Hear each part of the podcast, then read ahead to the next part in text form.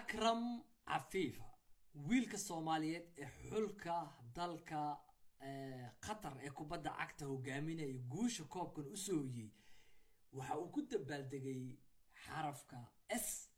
Dad badan ayaa siyaabo kala duwanna u macneeyey waa soomaali waa xaaskiisa waa wax kale siyaabo kaleeto. Micno ma laha midkii qarniga weeyaan qolaa leh. Haddaba waxa uu ka macno yahay dabaaldegaas iyo guulihii uu sameeyey cafiif ayaan rabaa inaan kula wadaago saaxiibada la wadaag aragtidaada noo reeb aad baa u mahadsan tahay nana soo raac. Intaasi kadib haddii aan ku hormara marka ugu horeysa taariikhdiisa waa wiil dhalinyaro ah oo soomaali ah. Waxaanu cayaaraa xulka dalka qatar magaciisa waa akram cafiif. Gaar ahaan horyaalka dalka khatar ee seriaada ama ugu sarreeya ayuu ka cayaaraa waxauna cayaaraa kooxda sed dabcan oo ah mid ka mid a kooxaha ugu adag dalkaasi xulka dalka khatarna waxa uu ku soo beeray kubadda cagta tan iyo sanadii laba kun shan iyo tobanka. Ciyaaryahankan boqol kulan oo qiimo badan ayuu dabcan u saftay tan iyo shalay oo ahayd ama xalay oo ahayd finaalka koobka aasiya.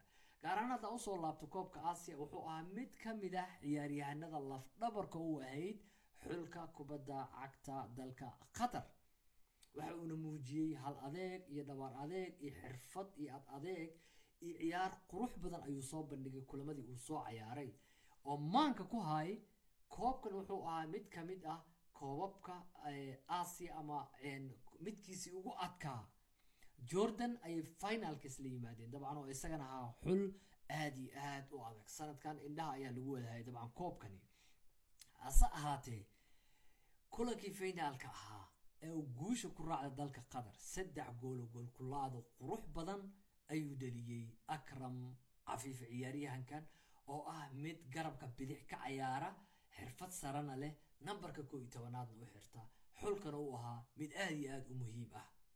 Ciyaaryahanka ugu wanaagsan dabca uu ku guuleysta u jeedaa nin hatrig dheliyey ee koobkii finalkan ku guuleysta ayuu noqday. Laakiin waxaa cajiib noqday in uu dabaaldeg hatrig xarafka s la yimid tani dood badan ayay dhalisay dabcan qaar ayaa ku micneeyey in uu ku dabaaldegay kooxdiisa magaceeda sed hase ahaatee dadka kale ayaa waxay ku tilmaameen inuu ku dabaaldegay xulka maaragtay waddanka uu asal ahaan ka soo jeeday ee dalka soomaaliya ah inuu estaasi ka soo qaatay qolo kale ayaa iyaguna waxay ku sheegeen sida ehladiis qaar la sheegay in xaaskiisa magaceeda uuna xarafka s ka bilowdo doodahaasoo idil qaar kale ayaa qaar dadkaas waxay qabaan inuu si dareen leh oo qurux badan oo ugu dabaaldego. Qolo ayaa qabaan inuu maalaayacni ahaa s inuu ku dabaaldego oon wax la fahmi kara. Ahayn nin final cayaaray oo hatrig dheliye oo koobka qaaday inuu sidaa u dabaaldego macno male ayay ku tilmaameen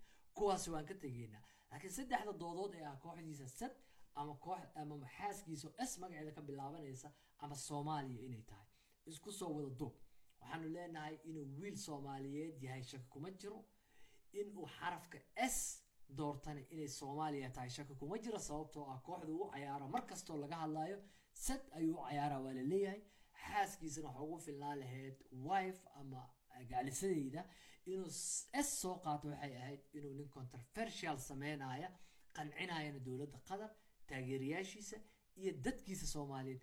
Berri markuu retire noqdane inuu tan caddeyn doono u eg tahay laakiin hadda uu kala gaabinayo laakiin cid u diideysa ma lahan asal ahaan soomaaliya inuu ka soo jeedo meel walba ayay ku caddahay. Waxyaabaha xusuusta iyo taariikhda mudana ah, waxaa ka mid ah in madaxweynaha amiirka amiir sheekh tamin bin xamed attani e, e, dalka qatar inuu yiri anta alwaaxid alwaxiid alkhatari alqawi alkhaali alcaali ya?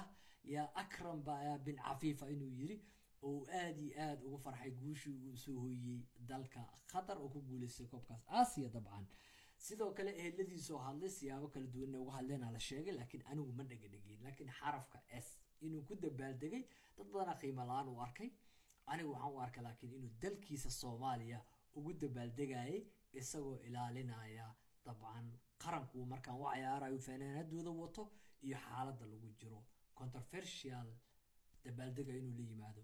Waa wax maaragtay la fahmi karo. Beri mustaqbalka u dhihi doonaa soomaaliya ka waday.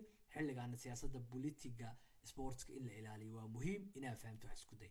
Isku soo wadadub waxaan leeyahay walaalkeen dhiig soomaali waaye wiil soomaaliyeed waaye shaqo qurux badan oo u qabtay dalka qatar oo magangeliye siiyey oo soo dhaweeyey oo naftiisa iyo cirdigiisa iyo sharafkiisana maaragtay inay shaqaystaan u ogolaadeen waa ku mahadsan yihiin iyagana. Isagana waa mahadsan yahay.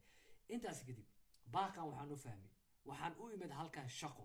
Waxaan u shaqeeyaa khatar. Waxaan igu kalifay inaan haysan fursad aan dalkayga iyo dadkayga ugu adeego. Laakiin waxaa jiro dad badan iyo dhalinyaro badan oo soomaaliya oo taalanti leh iyo dal soomaaliyeed oo iminka aan meel weyn joogin.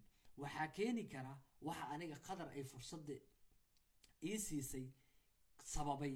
Ayaa keeni kara in dhalinyarada soomaaliyeedna fursad la siiyo in ay qatar koob qaaday si lamida ayayna soomaaliya u qaadi kartaa koobka africa iyo adduunkaba.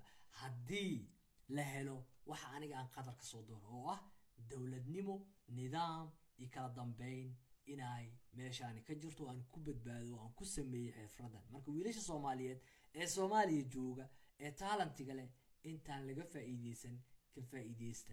Dowladnimaana u faa'iidey karta. Keligiis maaha cafiifa waa africa iyo aasiya dad badan ayaa ka soo qaxay dhulalkooda.